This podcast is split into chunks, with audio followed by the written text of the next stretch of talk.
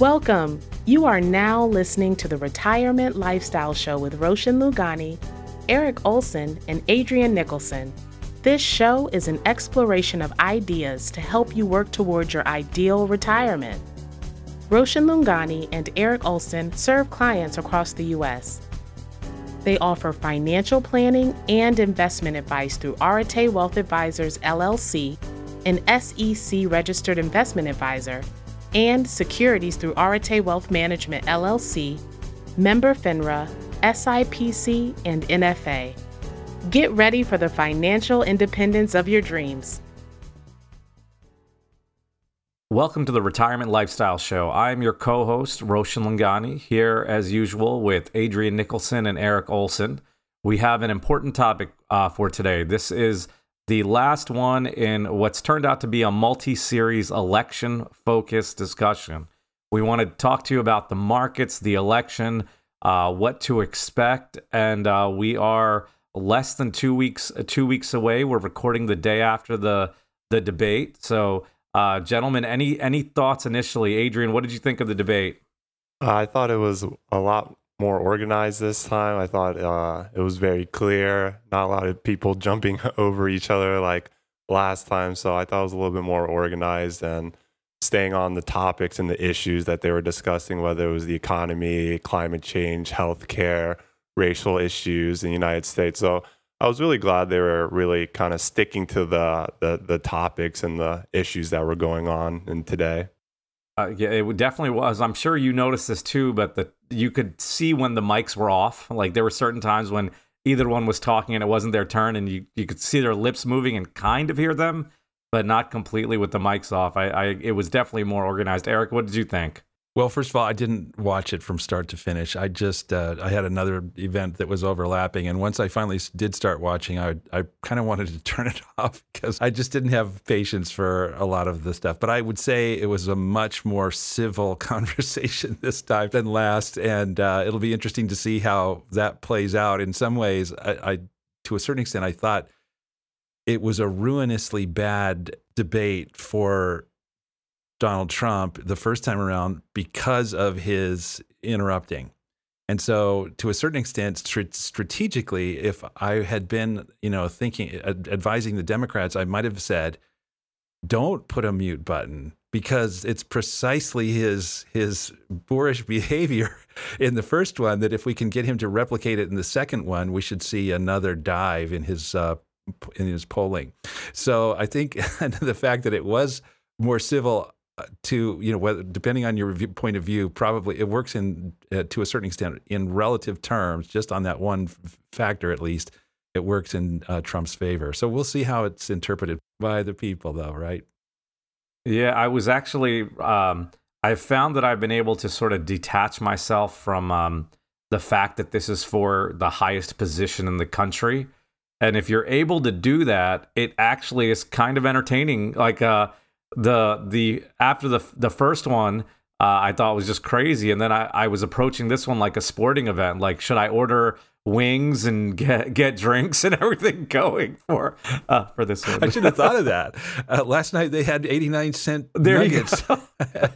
yeah, I mean, I'm right there. I'm right there with you, Roshan. I mean, I was surprised uh, that night. I was on social media, and a lot of people my age were just posting about it like it was like a Super Bowl or a sporting event kind of thing. Like it was almost on every everywhere I went. It was pretty much uh, there, and people were like kicking back and like watching with like, their friends, having like food and drinks and all that stuff. So I guess the entertainment element is definitely is definitely there on a very important moment in U.S. history.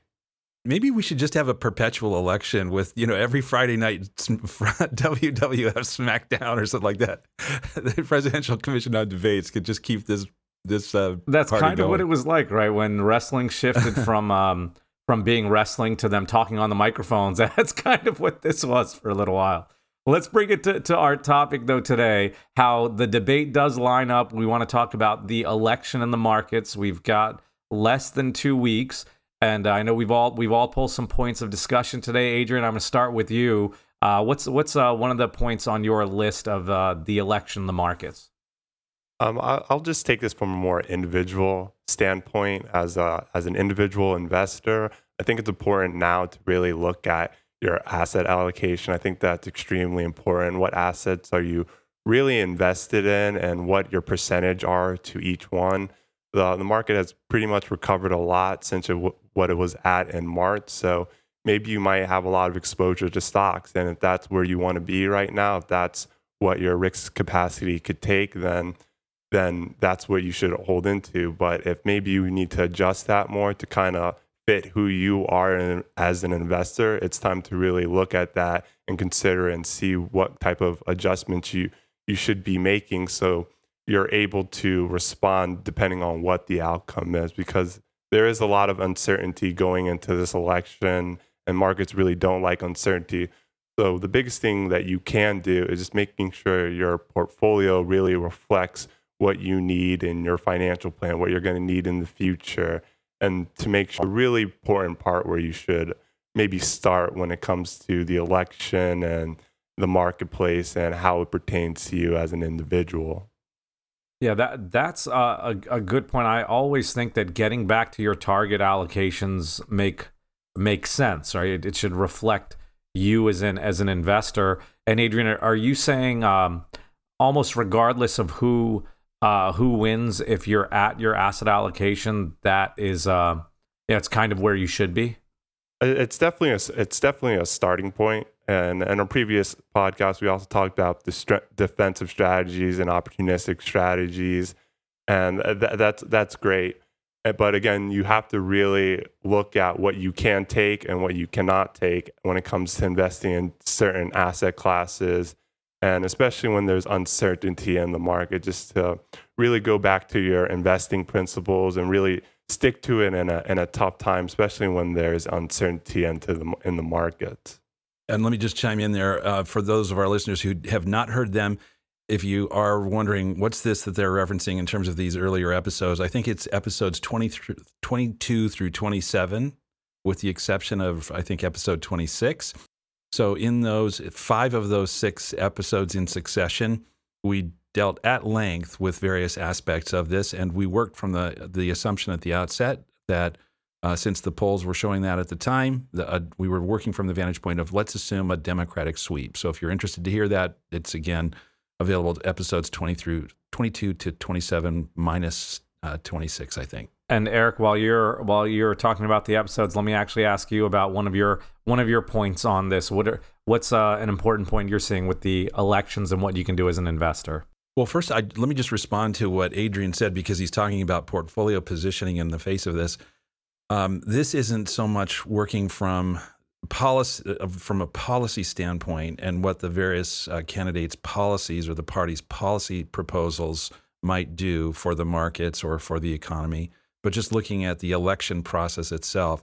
So earlier this week, we had the Supreme Court rule to not override the, the uh, Pennsylvania Supreme Court to allow the uh, p- people to submit ballots as late as three days after the election with no clear evidence that they were postmarked on or before the election. So I think we're going to have, if, and that's just one example of a, a, completely different approach to the election this time, which is, I think, going to lead to a prolonged uncertainty about the actual outcome. Even if the, I mean, we've talked, there's been this uh, a phrase developed, the red mirage, even if it were seemingly that Donald Trump had won the the measurable vote by election night, that doesn't mean that there wouldn't be inflows of mail-in ballots that would be changing the outcome of that election. And then I think there will be plentiful amounts of litigation in the event that that's true, particularly if the the mail-ins would change the outcome of the election. So I say that because if there, it, as you, Adrian said, if markets do not like uncertainty, and we all agree on that point, that prolonged uncertainty could be could be rough for the markets for a while. Which doesn't mean again that it that a year or two or five or ten from now that your portfolio would have suffered. You just would have had to have, have braced yourself in the interim for some amount of heightened volatility. I, th- I think that's that's something to be expected, unless there is an overwhelmingly decisive outcome on election night, in which case then you can measure or at least make some inferences that the mail-ins could not could not override that outcome. But I does, I don't think we're there. Uh, we might be, but I don't think we're there. We'll we'll know in what is it? Yeah, well, and Eric, you bring up a few a few things. I want to explore this a little bit. Um, uncertainty is bad for the markets. A contested election is the one negative outcome, right? What what I've what I've been researching and seeing is, uh, uh, regardless of the reason, whoever wins, I actually think the markets will react positively to. It just depends on when. Like immediately after, there'll probably be a little bit of reshuffling in down markets because of different uh, different people in power. But if you fast forward six months, a year down the road, I think with all the stimulus, the markets will be up. Um, either way. But if you have this uncertain time frame, let's say let's say hypothetically, I'm concerned about this uncertain. I believe that's going to be the outcome. And for all our listeners, these are not recommendations. We are licensed, and we're we're not giving you recommendations on a podcast. So uh, these aren't recommendations. I just want to explore this hypothetically. So, Eric, I come to you and I say, I'm worried about this uncertainty. I uh, I want to put all of my investments uh, against this scenario of uncertainty. And I know you you would try to convince me not to do that. just being a good advisor to bet on one concept or, or idea. But let's say I wanted to do that. What would what would you do if you're if if I'm thinking this mark this election will be contested that'll lead to drops in the market and volatility. How do i prepare in advance? So there's it depends on whether you're more uh, inclined to do a significant portfolio recomposition all before of it. i want to put all my money on this one idea. This one idea. Not a good idea to not a good not that the idea is bad. I'm just saying doing one idea in your portfolio i i'm sure you're thinking that's nuts uh, I just like these uh, extreme examples to. I think they help get the point across. I suppose uh, so. Th- you are more uh, aware of the of the risks and the opportunities in this category than I, Roshan. But I think if that were the case, and I had to go with all one idea, and again, I'm thinking this is a terrible idea to go with one idea. But if, if you're asking me in this scenario, I think the the properties of options make for make for uh, an interesting way to position your portfolio or protect your portfolio. So if you said, "Hey, I'm going to have I'm going to have I'm going to I'm going to buy some put options and I'm going to buy some call options out of the money." And uh, I'll know that the market is probably going to go one direction or the other. And if it goes, the reason I say out of the money, incidentally, is, uh, and I'll explain that for our listeners in just a moment. But the reason I exp- no, I should explain that and then give the concept. When we say in the money or out of the money, we've talked about uh, options before. And if you want to go back, I think it was episode 26 in which we went through and we talked about different tools. And I think options was part of that. Well, hold on, Maybe Eric. I'm going to ba- I'm going to back you up that. a little bit, even even further. And sure. let's go with some simple simple numbers and examples. So options in general are a leveraged way to uh, bet on a deal. Leverage meaning you you can take one dollar and invest it as if it's five, ten, or twenty, depending on how you're how how you're doing this. And you're not actually buying the security; you're buying the option to buy or sell a security. Uh, and Eric, as you were saying, out of the money or in the money, if uh, if the a stock is trading at hundred dollars and you're betting that it'll go up, if you buy an option that is at a strike price at 105, that means that's the price where you're actually starting to be profitable, that's out of the because money. the market isn't there yet. That's why we say out of the money. Exactly. And same thing on the way down. Eric, you mentioned put options. If you buy puts, you're betting the market will go down. If the market's at 100 and you're buying it at 95, that means the market has to drop below 95 to get there, meaning it's out of the money. Right. And in the money would be either I buy a put and a call at 100 or I actually buy a call at 95 and and I and I buy a put at 105. So either way, but uh, the, the reason I say out of the money is just because I think at this point it's a little too expensive to do it in the money. So, and I'm trying to think of a strategy that doesn't get too crazy. If the markets don't go crazy, if there isn't a lot of volatility, that's uh, folks. I'm not saying the markets are going to go crazy. I just think there's going to be heightened volatility, which isn't the same as going crazy. But if the markets go dramatically up, then my put option, well, I paid money for it, but it expires worthless. But I'm able to exercise my my call and buy what is now a much higher market at a at a price much closer to where it originally was. Or if the market drops significantly, then my call option expires worthless. I had to pay for that, but it didn't harm me hopefully too much.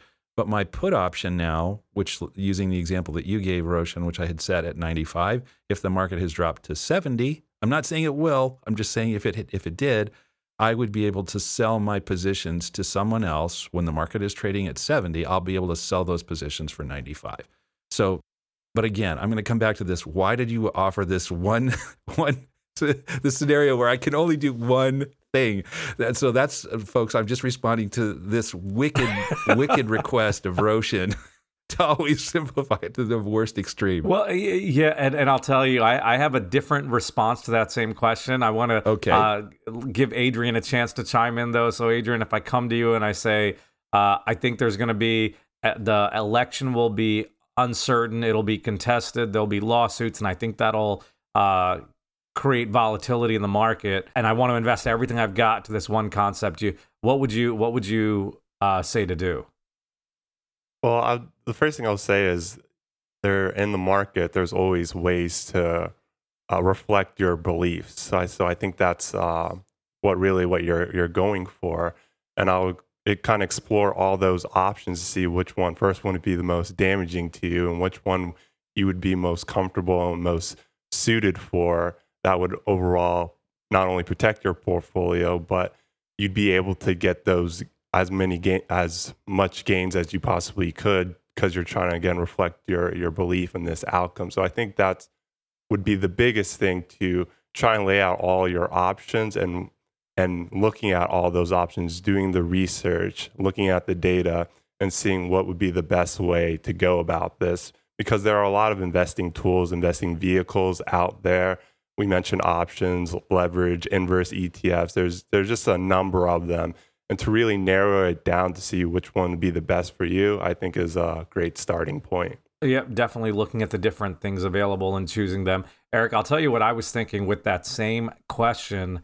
Um, uh, and Adrian, I definitely researching it and looking into where to go. So, Eric, I would say yours has the highest potential for profiting on uncertainty, right? In either direction, that would that would you would profit from uncertainty.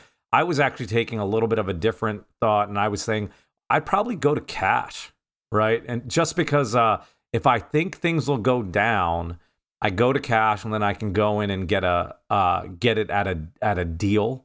Uh, just because my expectation is that um, a contested election leads to declining markets. Uh, so it, it if if this person came to me and came to you and I said go to cash and you said buy put options, I'm definitely agreeing that your the put options would make more money. There's no arguing uh, arguing that at all. The whole reason I was thinking go to cash though is just because, uh, and, I'm sure you you were thinking this. The put options are just riskier, right? You can depending on how you do it, you could literally lose everything in this portfolio with put options, or make a killing, right? Whereas on mine, I, that with the cash, I think you can wait it out and buy, and your your worst outcome is missing the opportunity of the gains. Yeah, and I think uh, liquidity is an important part when it comes to opportunity. Depending on where what your asset allocation is, being having a portion in money markets or cash, whatever it whatever it may be, will give you the opportunity to respond or capitalize on certain opportunities. So I, I guess I would say I don't think I would lose everything in this strategy, because I would lose. I would certainly lose. There's a possibility if the markets stay in a very narrow range that I could lose the cost of both the put option that I purchased and the call option that I purchased. But if it moves, if if there is indeed a spike in volatility, it would move one way or the other. And if I just don't know which, then I would be able to I would be able to profit. I think enough on the one side to cover the cost of the of the other uh, side of that that expired worthless. And Eric, I, am not. I, I'm just saying it is. It's conceptually possible you get these short-term calls that, and the market doesn't move, and they expire worthless, thus losing it all. Now you'd probably. You see what I mean? I, am not saying you would do that. I'm just your scenario to me has a lot more profit potential and a lot more loss potential whereas my, mine is more opportunity cost. Not saying yours is worse, right? If the market's shooting either direction, you'll make a whole lot of more money doing that, doing that than the. And I, am gonna, I'm not gonna call it yours or mine. I'm just gonna say the concept of the options, uh, and I believe what you were describing is a spread uh, versus um, versus going to cash. There are very different uh, potential for gain and loss in that scenario. That that's kind of it. I am sorry, sorry for putting you on the spot like that. Just the uh, the gridlock uh, and all this uncertainty that we were putting out there made me thinking, well, how can you actually execute on these ideas, or what are some of the, the things we can come up with? But Adrian, as you said very well, there is a lot more than you that you can do than just these two things we came up with uh, off the top of our head, and you've got to figure out where the risk uh, reward parameters fall in line. Like if you you can take your entire portfolio towards the concept and bet so much you could lose it all, or take your uh, entire portfolio towards this one concept and have actually very little uh, risk involved. Let's go on though to the next thing. Next thing on our list, I want to I want to throw one thing I, I read from multiple sources, and this is going. Uh, this concept really, the first I saw talk of this was about two weeks ago, and the concept was the markets are all driven by stimulus. So uh, a Democrat sweep, uh, if the Democrats sweep, that's the best thing. And even though that would mean tax hikes, the stimulus would far outweigh them. So that would be the best for the markets. I'd love your your thoughts on this. Adrian, you want to respond to that? You can start out, Eric. Okay, so I would say it's likely that there would be a stimulus on, as you have said, um, if it's an all Democrat um, House, Senate, and White House, no question. And um, and that absolutely, uh, we we've seen that uh, the combination of fiscal policy that by that folks we mean spending, and uh, then and and also uh, we mean tax policy to a certain extent, although it's slightly um, hived out from that, and then monetary policy, which is to a large extent in the hands of the Federal Reserve. Those two things those two things have a significant impact, obviously, on where the markets will go. But I would say if you look at it, um, you have to look at it, I think, in short term and long term, and you have to look at it uh, both from the vantage point of markets and economies. So, in the there's a saying that uh, uh, I think was was this attri- I think this was attributed to Benjamin Graham. Um, which was that um, in the short term, the markets are a betting machine. In the long run, they're a weighing machine. Is it? Am I getting that attribution correct? That it's Benjamin Graham, voting machine. Okay. And uh, what what did I say? Uh, betting. A betting machine. Yeah. okay, a voting machine and a weighing machine. So in this case, if uh, if you you know inject a big fiscal stimulus into the into the um, economy, the markets will respond well to that, both because of the actual um, uh, economic activity that that fuels, but also I think they view the markets view that as positive, and so there's a psychological effect. The question is, is uh, in all these things, and this isn't true for, strictly, you know, this isn't true for one party or just the other. It's true for both parties. You have to ask what's the long term economic impact of that, and that will feed back into what's taking place um, in in the markets. On top of that, I would say the taxation policy question is another uh, is another element of it. In part because of the response of both um, investors to what might happen to companies if the corporate tax rate is changed, and then also how they might actually go about investing based on how their own taxes would be affected by all of this. And I, so I, if at some point before we we end this podcast today, I'd like to try to get into some of the nuts and bolts of the tax proposals that seem to be flowing from uh, the Biden campaign and the Democratic Party. I say seem because this this campaign has been much less willing to be explicit and um, extensive in their their statements about precisely what tax policies or fiscal policies they would pursue. I mean, for example, Elizabeth Warren's campaign very crystal clear about all their plans, and Bernie Sanders very clear about an extensive list of plans. Whereas in the Biden's uh, Biden administration uh, or the Biden campaign's case, it's they haven't been quite as specific and consistent about um, their their various tax and tax policy proposals and fiscal proposals. So, but I would like to get into that because I think it's germane for our audience. Well, let's do that now. And I have to ask you before you start on that. Did you see uh, 50 Cent, the rapper? He said, "Vote for Trump. I don't want to be 20 Cent." And he had a picture of um of Biden's tax plan for New York. And they started saying stuff like, "Well, I hear it's nice in Texas." Because uh, of how, how high the taxes are, but but why don't you go ahead and start off? What are you seeing in the tax plan, or what are you not seeing that you'd like to see when you say they have not been uh, forthright with uh, with their plan? For example, one of the categories that so so I'll just I don't think this is the the most important part, but since you've asked that question, let me just respond to one of the parts that hasn't been as quite as clear. So a lot of our clients are investors not only in their tax deferred accounts like their IRAs, but also they're investors in um, after tax, what we call non qualified in investment accounts.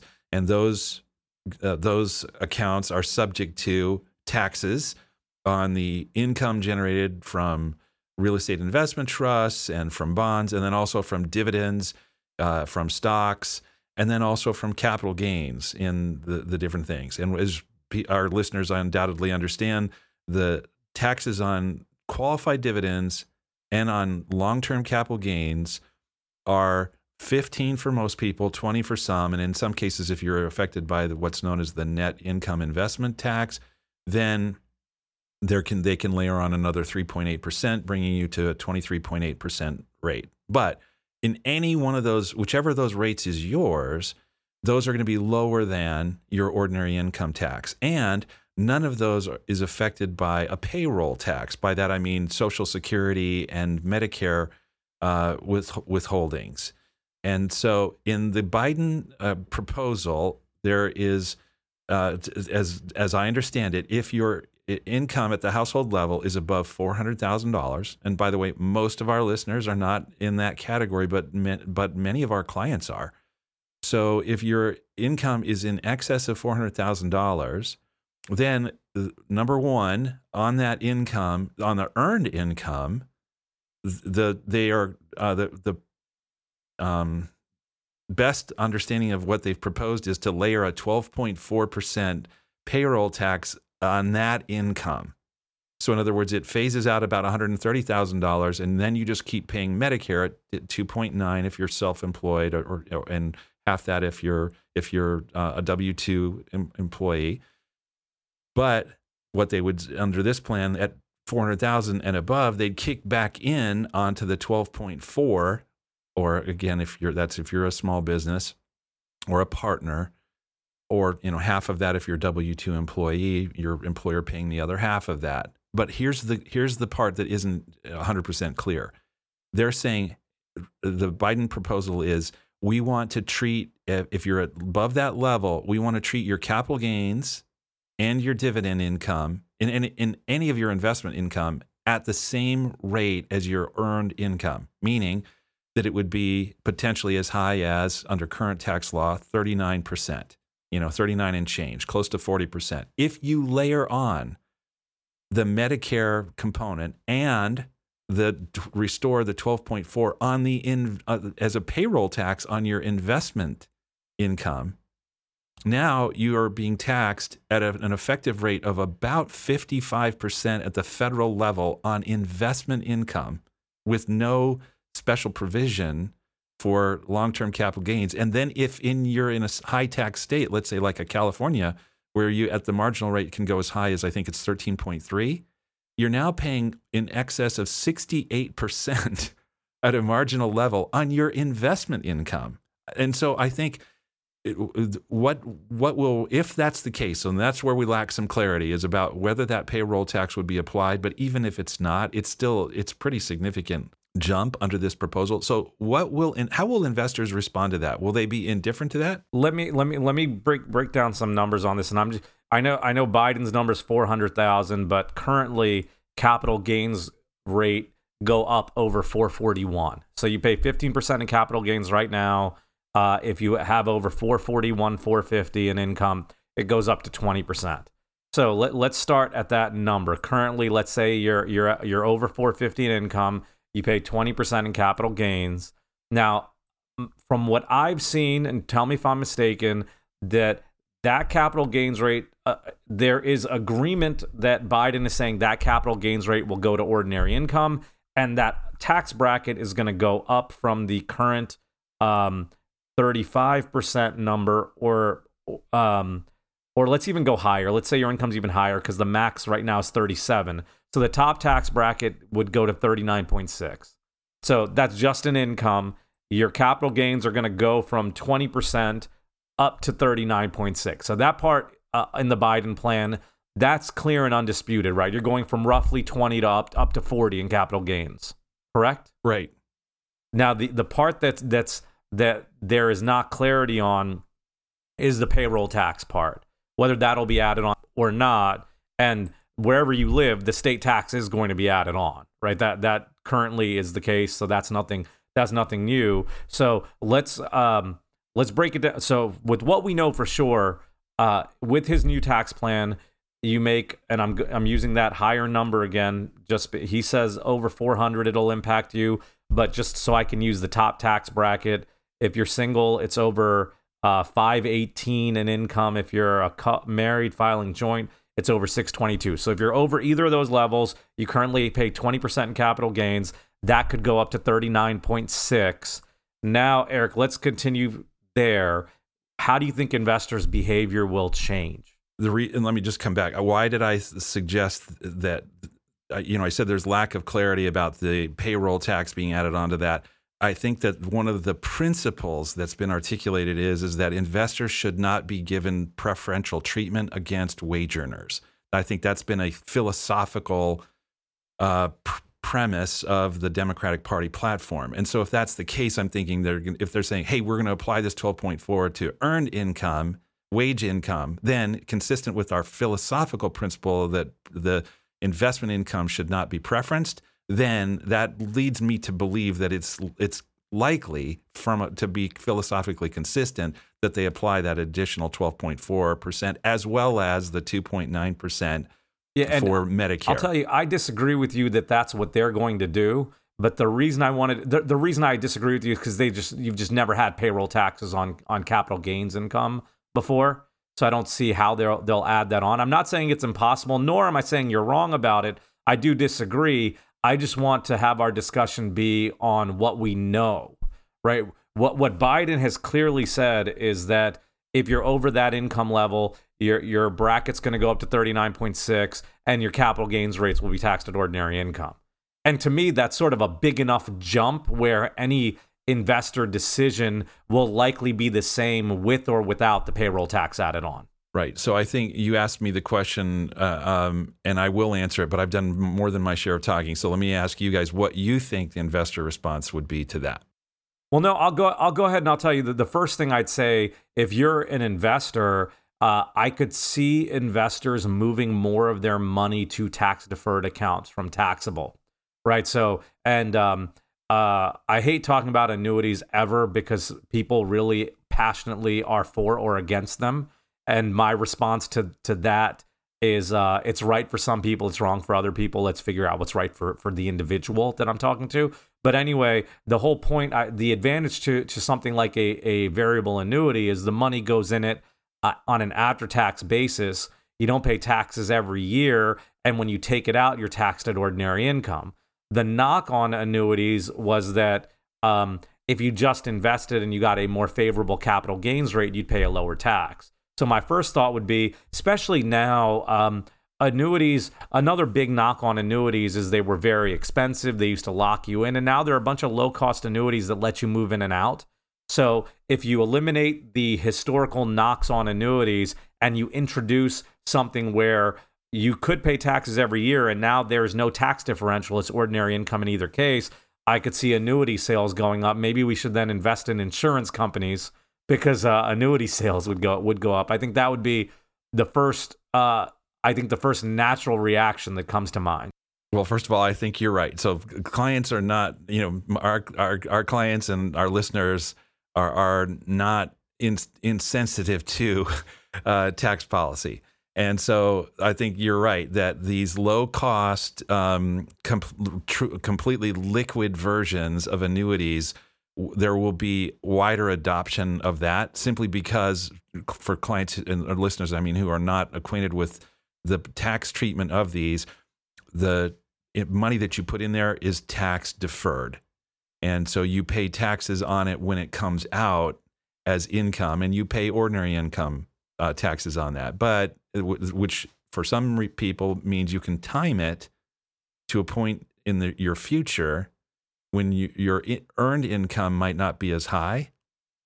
Maybe you're retired, and as a result, you're now back in a lower tax bracket, and you can start taking money out at a lower rate. So there's, uh, so I think that's one option. I think uh, some forms of cash cash value life insurance, uh, which has similar properties to that. In fact, uh, potentially, potentially withdrawals can be made without uh, paying taxes.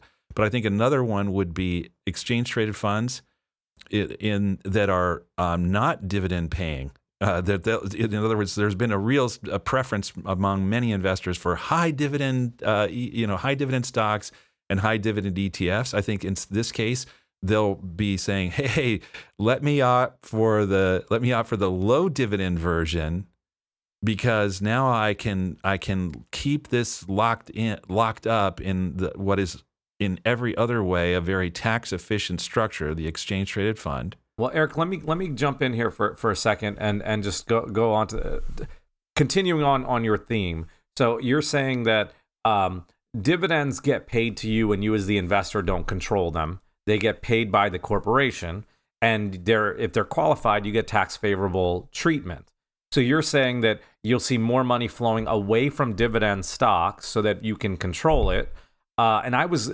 interrupting you just because i could see this going a step further if you're a corporation now wouldn't you then favor stock buybacks over dividend payments your investor can then choose to sell whenever they want and pay the tax by selling their shares versus getting dividends um, uh, when the corporation decides. Yes, I think there that's going to be a rational response on the part of corporations. Although I will note, while I haven't heard the Biden campaign talk about this, uh, I'm 90% sure that it was the Warren campaign that had been saying they wanted to look closely at restricting buybacks again. I'll ha- please I, I, I, should probably check that before I say it. So listeners, please understand. I, this is just from a deep memory. I didn't come prepared with that fact, and if I'm wrong, I apologize in advance. But the um, but but I think there is that sentiment to say because they recognize the maneuver that this this provides uh, to avoid that that tax pro or that tax avoidance strategy is uh, that they would just restrict it. I have one other big point that I want to get to. Well, just on the tax point, I would I would also say that um, uh, people have always figured out a way around these things, right? Uh, not tax evasion, not illegal, tax avoidance.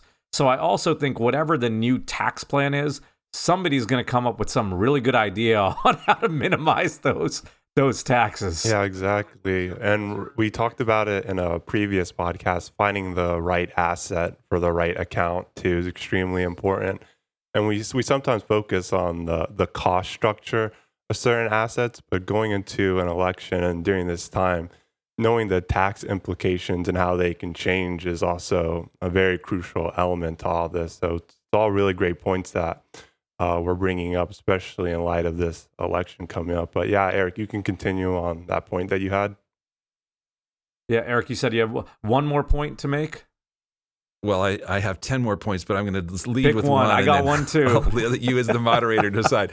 So, the um, uh, we're talking about markets and economies, right? And how they would respond to one or the other. So, I think it is um, uh, one other thing that we've talked about so far, we've been really isolated on, uh, on, with respect at least to tax, on the personal income tax treatment. But I think it's also important to think about the corporate income tax treatment. And so let me just start with a little bit of a history lesson. So, over the last 40 years or so, worldwide, corporate income tax rates have been consistently dropping. There, it was in the in the 80s. It was common worldwide for the corporate income tax to be somewhere in the neighborhood of 40 percent. Over time, there's been this this competition among countries to bring that lower and lower and lower. Why? Why would why would countries do that? Why would they alter their corporate tax policy?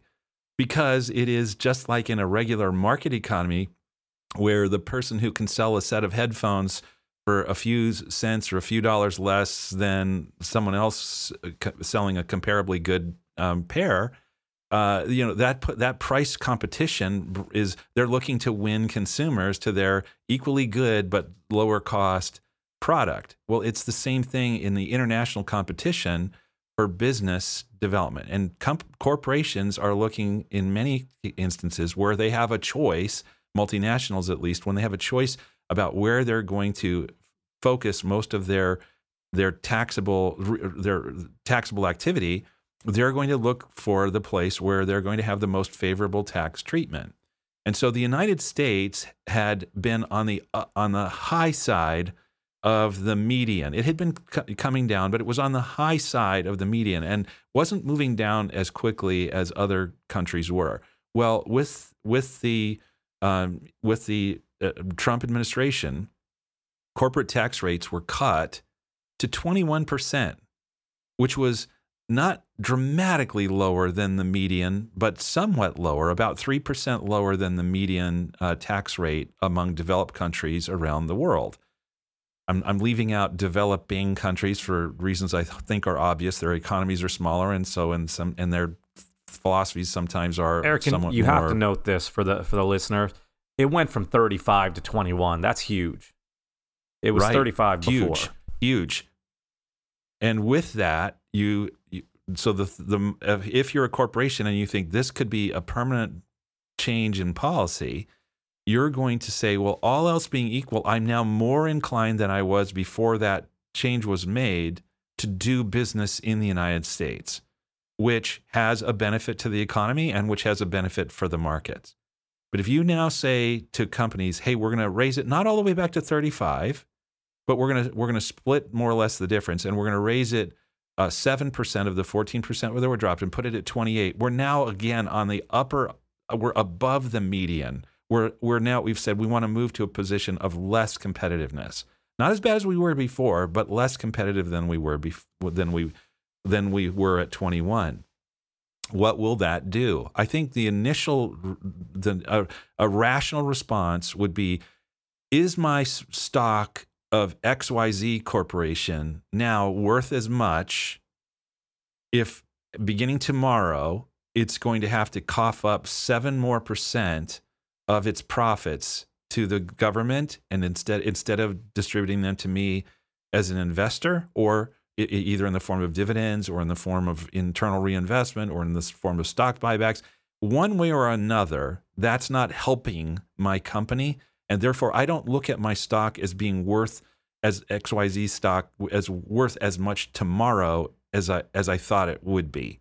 So I'm gonna I'm gonna sell a, a, some of those shares or whatever the case might be. I, I, my point is is that I think the the higher the tax rate on companies that don't have quite the capacity to locate their profits wherever they want to worldwide, that will be that will be all else being equal penalizing those those stocks because of those companies' profitability on an after-tax basis. Yeah, and I think harmed. that's the more direct line. You were talking about people selling shares, but it'll directly lower their earnings. I think there's a couple other things you mentioned that, that I want to give further uh, information on. First is um, uh, I just found via the Tax Foundation org site that um, across 176 uh, countries, the average is 24.18. So you were de- describing us uh, as the United States going above uh, the mean. So 24.18 is the mean, and we'd be uh, going above that, uh, as you said, with with the new Biden plan.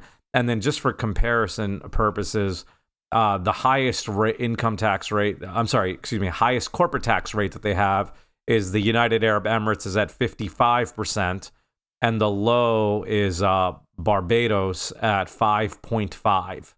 So I wanted to give the uh, range as well as the um, the median. I don't want to get overly geeky about this, but you have to actually you have to look at two tax rates in conjunction with one another to arrive at what is the full full corporate tax rate.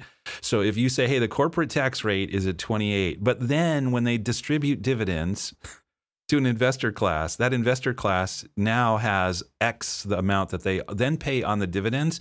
That's really a kind of double taxation. Wait, the profits were taxed once, but then when those the after tax profits are distributed to investors, oh, they've got another tax rate. So you have to put those two tax rates together. It's not purely additive. It's tax rate number one and then tax rate number two on the remainder. So it's but if you're looking at somewhere then in, in some cases, let's say a 40 or 45% tax rate in, in when the two are put in conjunction with one another, it's really, really harmful. If you look at Biden's plan and you're a top income earner at 39.6, and then your the corporate tax rate is now um, what was it 20 28 so you're at uh, you're at 50 67 percent yeah and folks here's the math on that so the the 28 percent on 100 percent of the profits that, that's at the corporate level now 72 percent of the profits are distributed and someone pays let's say 40 percent on the 72 that's another effect. We'll just round it. We'll just say that's another 28%. So 28 and 28, that's 56% of the profits before the, the government got to capture those and the investor was left with 42. So and then there's state tax on that as well. And if you're in California, have fun with that because now you're paying 13% on on the 72. And so now we're back. It's another 10%. And so it's 68%. So you got, and then final result, a very profitable company, 32% actually got to flow to somebody other than the governments. Well, and then uh, the other thing with with you're thinking everyone working from home, pandemic, and the way technology is now. Um, if you're a corporation, why not move to Barbados and pay five and a half percent? Yeah. So some people, and then I think many of our listeners are are going to say, "Hey, what, Eric? You know, you clearly have been highlighting the adverse result, and and the energy in your voice betrays that you view this as somehow unjust." And but what you're not commenting on is all the good that those the the 60 you know the 58 or the you know the the 68 percent out of every dollar of corporate profitability that is flowing to governments is actually going to be used for good things. And so uh, listen i understand uh, i do i certainly do understand that. It's um, it's just the it's the um, you know, so that we have to have then, I think, a conversation about whether uh, the good that an individual might be able to do with their own funds, not just for themselves, but for others, versus the good that the society would do um, with those funds through the auspices of the of federal and state governments. You know, which of those is a better social outcome? But I, uh, I, I'm dismayed. I will acknowledge the prospect that uh, the taxes could capture that much of of the energies and the the final profits of these companies. Uh, yeah, I'm sure that can be heard in your voice, and I mean the numbers are what they are. you know, with the with uh with that, I want to give one final point in closing. Get your thoughts on it, and um uh and then we we can uh, wrap up this, this episode. But the one thing is, um, regardless of who wins, you fast forward, uh, let's say six months to a year, the markets the markets will be up, and I'll give you some data on it, and I'd love both of your thoughts. If you have a unified Republican, uh, you know, uh, Congress and president, average rate of average S and P rate of return is fourteen and a half. Unified Democrat, fourteen and a half divided with the Democratic president 15.94, divided with the Republican president 6.99. You could argue on some of these that there isn't enough data, so I won't necessarily argue uh, argue the statistical relevance of it, but those are the numbers. So if those are the numbers, doesn't that kind of say no matter who wins, in general things go up, and if you uh, historically going up the most is with the uh, Democratic president, it's slightly different. The uh, the extremes are slightly different, both both positive. So is a lot of this uh, people like us just trying to uh, have listeners to a podcast, sell newspapers, or sell ads on TV? I wouldn't say so. I would say I think we want our clients to be mindful of some of the you know the things that don't get discussed a lot. You we hear a lot of the politics and lots of the debates have not really been diving into the details of tax policy, uh, but I or fiscal policy. But I want to throw a few a few leads to people, and we'll um, we'll post these in the show notes. But as you can imagine, um, different analytical organizations um, have developed models, and these are econometric models, so that they they by that I mean they use statistical pr- procedures uh, to try to forecast what a shift in this amount of fiscal activity, this amount of spending, or this amount of taxation, uh, what that would accomplish as it filters through the economy over a long period of time. And of course, every one of those models has not is not strictly based on empirical information. In some cases, it's based on assumptions, and those assumptions can be uh, lead to very different outcomes. But I want to point you to some studies that you can look at yourself because I know some of our listeners are are research hounds like this, and um, and this this is from left to right to center. So you Roshan mentioned the Tax Foundation. So I would encourage you to go to taxfoundation.org and you can track down their um, their study here from October. Many organizations have released tax policy analysis and fiscal analysis here just in mid September to mid October of 2020 because now they're really trying to get down to brass tacks with the most information that's been released by the campaigns. Again, not as much from the Biden campaign as historically been the case from uh, campaigns, both Republican and Democrat, but still it's there. So, taxfoundation.org. If you're looking for something that's on the um, definitely on the progressive end of the spectrum, you could look at the report coming out of Moody's Analytics and that's led by Mark Zandi and his team. They're very they're putting the likelihood of a Biden um, White House and a Republican Senate and a Democratic House as a 40% probability, uh, and you, and other scenarios with mix and match all the way out uh, as uh, you know with different probabilities assigned to that. But they are very bullish on the impact that a, a Democratic control of all uh, the House, Senate, and the White House, very bullish on what the outcome would be.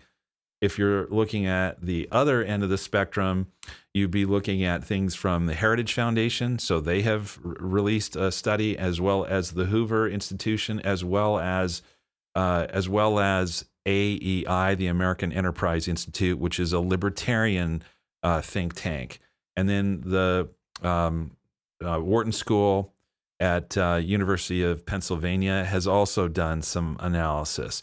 So there, and finally, the CBO, the Congressional Budget Office, has their their ten year forecasts. So what I would encourage you to do is to dig into the numbers for yourself, and you'll you'll be able to ascertain which of these arguments you think is more plausible than the others but um, it, it, certainly we're going to see some um, effects by this, and I would just encourage you to to educate yourself, acquaint yourself with this information, and and take that into account as you as you vote if you haven't done so already. Yeah, interestingly, I saw that uh, they're saying as much as I believe it's a third of votes may have already been cast nationally. Yeah, it's a huge number, huge number. Uh, Adrian, Eric, anything else to add to uh, or anything else to share with the listeners today? Yeah, I like the resources you pointed out, Eric. And I think that's just important, just looking at the numbers and data and research now, especially during an emotionally charged time. It's always important to really just navigate the best you can through it just to make sure you're really on track with your goals and you're really you're really staying the course. So that's always a, a good place to start. Yeah, Adrian, I like that. You've all you've said this a few times, but it always comes back to your goals and your plans. Uh, what'll impact your your life day to day.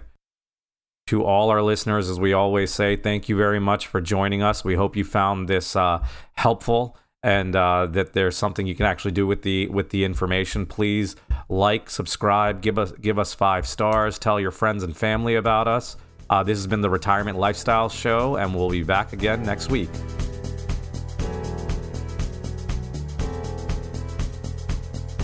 Thank you for listening to the Retirement Lifestyle Show. If you found this show helpful, gained knowledge, or enjoyed the time you spent with Roshan, Eric, and Adrian, tell your friends and leave us a five star review. This will help others discover the show. To access our show notes, download any of the tools mentioned in today's podcast, or to ask us a question, go to retirewithroshan.com. That's retire with Roshan R O S H A N dot com. All opinions expressed by podcast hosts and guests are solely their own.